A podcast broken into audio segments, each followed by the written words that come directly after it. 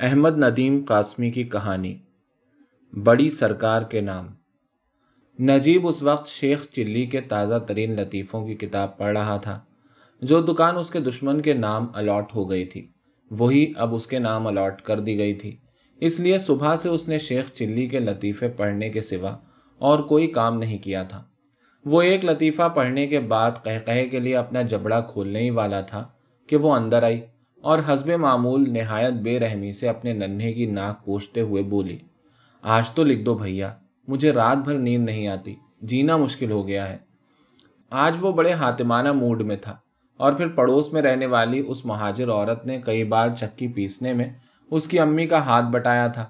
ویسے تھی بھی گوارا یعنی اگر غریب نہ ہوتی تو خاصی ہوتی، اور آج تو وہ اسے بے حد حسین لگ رہی تھی۔ دراصل آج وہ اسے میلے کپڑوں اور بکھرے الجھے بالوں سے الگ کر کے دیکھ رہا تھا۔ آج اس نے ہر چیز کو میل اور الجھاؤ سے الگ کر کے دیکھا تھا اور پھر یہ عورت ہفتے بھر سے اس کے پیچھے پڑی ہوئی تھی۔ اسے کوئی بہت ضروری خط لکھوانا تھا۔ ایک بڑا سا کاغذ لے کر وہ بولا، بیٹھ جاؤ۔ عورت نے سامنے کے کھٹولے پر بیٹھتے ہوئے دعاؤں کا ایک تانتا باندھ دیا اور بچے کو کمر سے اتار کر یوں ایک طرف ڈال دیا جیسے اس نے اب تک چیتڑوں کی ایک گٹھری اٹھا رکھی تھی۔ بچہ اپنے ذرا ذرا سے میلے ہاتھوں سے بان کو نوچنے لگا اور وہ اچانک سنجیدہ ہو گئی۔ اس کے چہرے کے خطوط تن گئے اور دائیں ہاتھ کی مٹھی بھیج گئی۔ پاکستان کی بڑی سرکار صاحب کو لکھنا ہے۔ نجیب نے چونک کر عورت کی طرف دیکھا۔ اسے افسوس ہونے لگا کہ شیخ چلی کے لطیفے چھوڑ کر اس نے خواہ ایک بیکار کام اپنے ذمے لے لیا ہے۔ مگر عورت کی مٹھی اسی طرح بھیچی ہوئی تھی اور آنکھوں سے جیسے پتلیاں غائب ہو گئی تھیں۔ کھلے کھلے بان میں ٹانگیں پھنسا کر بچہ رونے لگا۔ عورت نے پہلے تو بچے کی پیٹھ پر ایک دھموکا جڑا اور پھر اسے بڑی بے رحمی سے اوپر کھینچ کر وہیں پٹک دیا۔ بچے کی سانولی پنڈلیوں پر لالی کھنڈ گئی۔ کئی جگہ سے خون پھوٹ نکلا۔ کتے کا پلا وہ گرجی۔ مر نہ گیا وہاں دلی میں۔ میرے پھوٹے بھاگوں کی طرح منہ میرے ساتھ چمٹا چلا آیا۔ بچہ نچلے ہونٹ کو لٹکا کر ماں کی پشیمانی کا انتظار کرنے لگا کہ وہ چوم لے تو یہ رو دے۔ مگر وہ نجیب کی طرف متوجہ ہو گئی تھی۔ بچے نے مایوس ہو کر لٹکا ہوا ہونٹ اوپر اٹھا لیا اور بان کو نوچنے لگا۔ وہ بولی، تو بھائی ذرا صاف صاف لکھنا کہ صاحب جی پڑھ لیں۔ لکھو کہ جب حضور کا پاکستان بنا ہے تو میں دلی میں تھی۔ میاں کسی صاحب کا بیرا تھا۔ میں ایک بڑے گھر میں برتن صاف کرتی تھی۔ اللہ کا دیا سب کچھ تھا۔ تین لڑکے تھے، بڑے پیارے سے، گورے گورے سے۔ ایک بار تو ایک نئی نئی پڑوسن نے میرے آنگن میں جھانک کر کہہ دیا تھا کہ یہ صاحب کے بچے ہیں بہن۔ وہ رک گئی اور ننے کو اٹھا کر گود میں بٹھا لیا۔ اسے چوما، اس کی پنڈلیوں کو سہلایا اور پھر نہایت بے رحمی سے اس کی ناک پہنچتے ہوئے بولی، یہ بھی کبھی گورا تھا بھیا۔ ریفیوزی کیمپ میں کالک پھر گئی۔ دکان کی نئی نئی الاٹمنٹ نے اسے بہت عدیم الفرصت بنا دیا تھا۔ اور پھر ابھی شیخ چلی کے لطیفوں کی آدھی کتاب باقی تھی۔ اس نے ناگواری سے کہا اچھا تو تمہارے تین بچے تھے۔ اس نے پھر سے بچے کو پرے پٹک دیا۔ اب کہ وہ ادوائن میں آدھا لٹک کر رونے لگا۔ بفر کر اس نے بچے کو زور سے اوپر کھینچا اور نیچے فرش پر جیسے پھینک دیا۔ بچے نے کچھ دیر تک نچلا ہونٹ لٹکائے رکھا اور پھر مایوس ہو کر اوپر اٹھا لیا۔ پھر وہ دو ہاتھوں اور ایک گھٹنے کے بل گھسٹتا ہوا باہر نکل گیا۔ عورت نے بچے کی طرف کوئی توجہ نہیں کی۔ وہ انگوٹھے کے ناخن کو دانتوں سے کترتی ہوئی کچھ سوچتی رہی۔ نجیب نے لطیفوں کی کتاب کو اٹھا کر پھر اسی طرح رکھ دیا۔ ایک پاؤں کو کھینچ کر پھر سے پھیلا دیا۔ تنگ آ کر وہ بولا، آگے کیا لکھوں؟ عورت نے ناخون کے ٹکڑے تھوکتے ہوئے کہا، لکھو کہ اس کے بعد بڑا غزب ٹوٹا۔ ایک دن میرا میاں دروازے سے باہر نکلا ہی تھا کہ کسی نے اسے چھرے سے پھاڑ کر رکھ دیا۔ میں اس وقت ننھے کو دودھ پلا رہی تھی۔ اسے سینے سے چمٹائے باہر بھاگی تو ادھر سے اکٹھے دس بارہ آدمی مجھ پر جھپٹے اور میں دوڑی۔ میں اپنے میاں کی لاش پر سے پھاند گئی اور اس کے ایک ہندو دوست کے گھر میں گھس گئی۔ اس نے مجھے رسوئی میں چھپا دیا۔ باہر بڑا شور ہوتا رہا۔ پھر جب شام ہوئی تو وہ ایک ہاتھ میں چور بتی اور دوسرے میں چھرا لیے مجھے باہر لے آیا اور بتایا کہ شہر بھر میں مسلمانوں کو چن چن کر مارا جا رہا ہے اور فوج اکا دکا بچے کچے مسلمانوں کو پرانے قلعے میں جمع کر رہی ہے۔ اس نے مجھے صلاح دی کہ گھر سے ضروری سامان لے کر پرانے قلعے میں چلی جاؤں۔ اور پھر وہاں سے پاکستان کی راہ لوں۔ میں اس کے ساتھ ویران گلی میں سے ہوتی ہوئی گھر کی طرف آئی تو میرے میاں کی لاش وہیں پڑی تھی۔ بس پہلے سیدھی تھی اور اب الٹی۔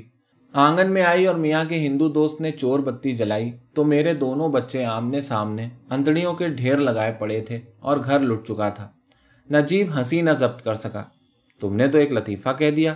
اس نے قلم کو ایک طرف رکھ کر تالی بجائی۔ بچے اپنے سامنے انتڑیوں کے ڈھیر لگائے پڑے تھے۔ واہ، موت کو بھی لطیفہ بنا دینا کوئی دلی والوں سے سیکھے۔ میں نے غدر کے لطیفے بھی پڑھے ہیں۔ واہ واہ۔ اور وہ قلم اٹھا کر کاغذ پر جھک گیا۔ عورت کا چہرہ فق تھا۔ اس کے نیم واہ ہوٹ جوالا مکھی کا دہانا معلوم ہوتے تھے اور اس کی آنکھوں میں ایک بھی آنسو نہ تھا۔ وہ نجیب کو اپنی ویران صحرائی آنکھوں سے گھورے جا رہی تھی۔ جیسے کہہ رہی ہو، تم یہیں کے رہنے والے ہو نا؟ اس لیے۔ اسی لیے تمہیں بچوں کے پھٹے ہوئے پیٹ سے ابل کر نکلی ہوئی انتڑیاں لطیفہ لگتی ہیں۔ اور مگر نجیب کو تو نئی دکان الاٹ ہوئی تھی اور وہ بھی دشمن سے چھن کر۔ وہ قلم کو انگلیوں میں دبا کر بولا اچھا تو گھر لٹ چکا تھا۔ وہ ہندو مجھے ریفیوزی کیمپ میں چھوڑ آیا تھا۔ وہ اب ایک مشین کی طرح بول رہی تھی۔ پھر تین مہینے کے بعد میں دوسرے لٹے پٹوں کے ساتھ یہاں حضور کے دیس میں لائی گئی۔ والٹن اسٹیشن پر اتری تو پہلے قبروں میں سے گزرنا پڑا۔ یہ کچھ عجیب سا شگن تھا کہ جہاں ہم جینے آئے ہیں، وہاں بسم اللہ قبروں سے ہو رہی ہے۔ میرا ماتھا ٹھنکا، پر مجھے تو اپنے ننھے کے لیے جینا تھا۔ وہ اچانک رک گئی اور ادھر ادھر دیکھ کر اٹھ کھڑی ہوئی۔ ننھا کہاں گیا؟ اس نے نجیب سے پوچھا اور اس کے جواب کا انتظار کیے بغیر باہر نکل گئی۔ نجیب نے شیخ چلی کے لطیفوں کی کتاب اٹھا لی۔ باہر سے چند زبردست دھماکوں کی آواز آئی۔ عورت نے اندر آ کر بچے کو فرش پر چیتڑوں کی گٹھری کی طرح پٹک دیا اور بولی، کیچڑ کھا رہا تھا منہ کتے کا پلا جھک کر اس نے بچے کے گال پر ایک زور کا تماچا مارا اور بچہ اپنے کیچڑ بھرے ہاتھ سے گال کو ڈھانپ کر ماں کو کچھ اس طرح دیکھنے لگا جیسے کہہ رہا ہے، تو کیا آپ کیچڑ بھی نہ کھاؤں؟ اب کہ اس نے ہونٹ کو بھی نہ لٹکایا بس ایک ناقابل فہم حیرانی سے ماں کو گھورتا رہا۔ اس کی ویران صحرائی آنکھوں میں آنسو کی بجائے ایک ننھا سا سوال تھا۔ تو کیا آپ کیچڑ بھی؟ عورت پھوٹ پھوٹ کر رونے لگی۔ اس نے بچے کو اٹھا کر اپنے سینے سے بھینچ لیا اور چیخنے لگی۔ لکھو کہ بڑے سرکار جی صاحب، مجھ نگوڑی ماں کو تو یہاں اتنی سی پناہ بھی نہ ملی جتنی اس ہندو کی رسوئی نے دی تھی۔ مجھ جنم جنم کی بد نصیب کو یہاں چند دور کے رشتے داروں کے ساتھ بھیج دیا گیا اور رشتے دار مجھے یہاں چھوڑ کر کسی اور ضلع میں چلے گئے۔ میں نے یہاں چکی پیسی، پر بدلے میں جو چٹکی بھر آٹا پایا اسے دو جانوں کے دو زخ کیسے بھرتے؟ پھر میں نے ایک فقیر کی قبر ڈھونڈی اور وہاں جھاڑو دینے لگی۔ پر دو دن کے بعد اصلی مجاور آ گیا اور اس نے اس کم وقت نے مجھے دھکا دے دیا اور میرے بچے کو جو یوں گیند کی طرح اچھالا تو وہ ایک دھسی ہوئی قبر میں جا گرا۔ منہ کے پیارے مرے، جہنم میں جلے اللہ کرے۔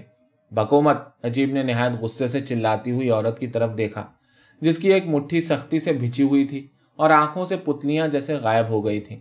اور سارے جسم میں راشا بھر گیا تھا۔ نجیب نے جل کر کہا، آہستہ آہستہ بولو، کان کھائے لیتی ہے۔ وقت الگ ضائع کیا اور دماغ الگ چاٹا۔ بتاؤ، اور کیا لکھنا ہے؟ بس اب تھوڑا سا لکھنا ہے، وہ بولی۔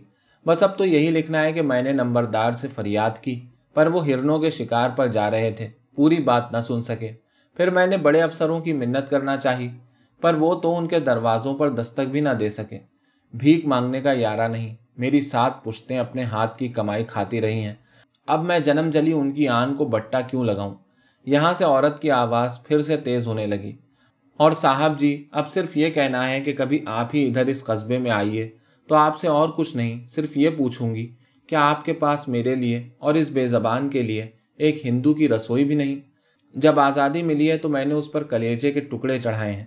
میں نے تو لیگی پڑوسیوں سے سنا تھا کہ آزادی ملے گی تو ہر آدمی دوسرے آدمی کے لیے کچھ نہ کچھ کر سکے گا۔ پر اب تو میں جس کو مدد کے لیے کہتی ہوں، یہی ٹکا سا جواب ملتا ہے۔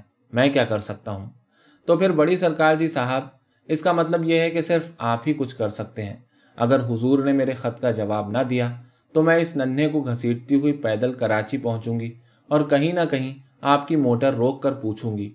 میں پوچھوں گی، کیا پوچھو گی؟ نجیب، جس کا قلم عورت کی تیزی گفتار کا ساتھ نہیں دے سکا تھا کچھ ایسے غصے سے بولا جیسے پاکستان کی بڑی سرکار صاحب وہی ہے۔ عورت کی مٹھی کچھ یوں بھیج گئی جیسے انگلیاں ہتھیلی سے پار نکل جائیں گی اور اس کی گردن اور کنپٹیوں پر بہت سی رگیں ابھر آئی تھیں اور ننھا اس کا گریبان جکڑے اسے اپنی ویران صحرائی آنکھوں سے گھورے جا رہا تھا۔ کیا پوچھو گی تم؟ نجیب نے قلم میز پر رکھتے ہوئے پوچھا۔ میں پوچھوں گی، عورت جیسے کسی خطرناک سازش کا حال بتا رہی تھی۔ میں پوچھوں گی کہ حضور آپ کو جو آزادی ملی تھی اس میں سے میرا حصہ بھی تو لائیے۔ یہ میں نہیں لکھوں گا۔ نجیب نے میز کو پاؤں سے پرے دھکیل دیا اور شیخ چلی کے تازہ ترین لطیفے اٹھاتے ہوئے بولا، میں نے کون سا گناہ کیا ہے کہ تمہارے ساتھ میں بھی دھر لیا جاؤں؟ تم نے اب تک جو کچھ لکھوایا ہے، یہی تمہاری عمر قید کے لیے کافی ہے۔ ہے عورت کی مٹھی ڈھیلی پڑ گئی۔ تو بھیا، تم پہلے سے بتا دیتے کہ ایسی چٹھی لکھنے سے قید ہو جایا کرتے ہیں۔ مجھ نگوڑ ماری کو کیا معلوم؟ وہ آگے بڑھی، چٹھی اٹھا کر اس کے پرزے پرزے کر دیے۔ بچے کو ایک ہاتھ سے کھینچ کر کولہے پر جمایا اور جاتے ہوئے بولی، میں جنم جلی تو سمجھی تھی، یہاں اپنا دکھ درد کہنے کی آزادی ہے۔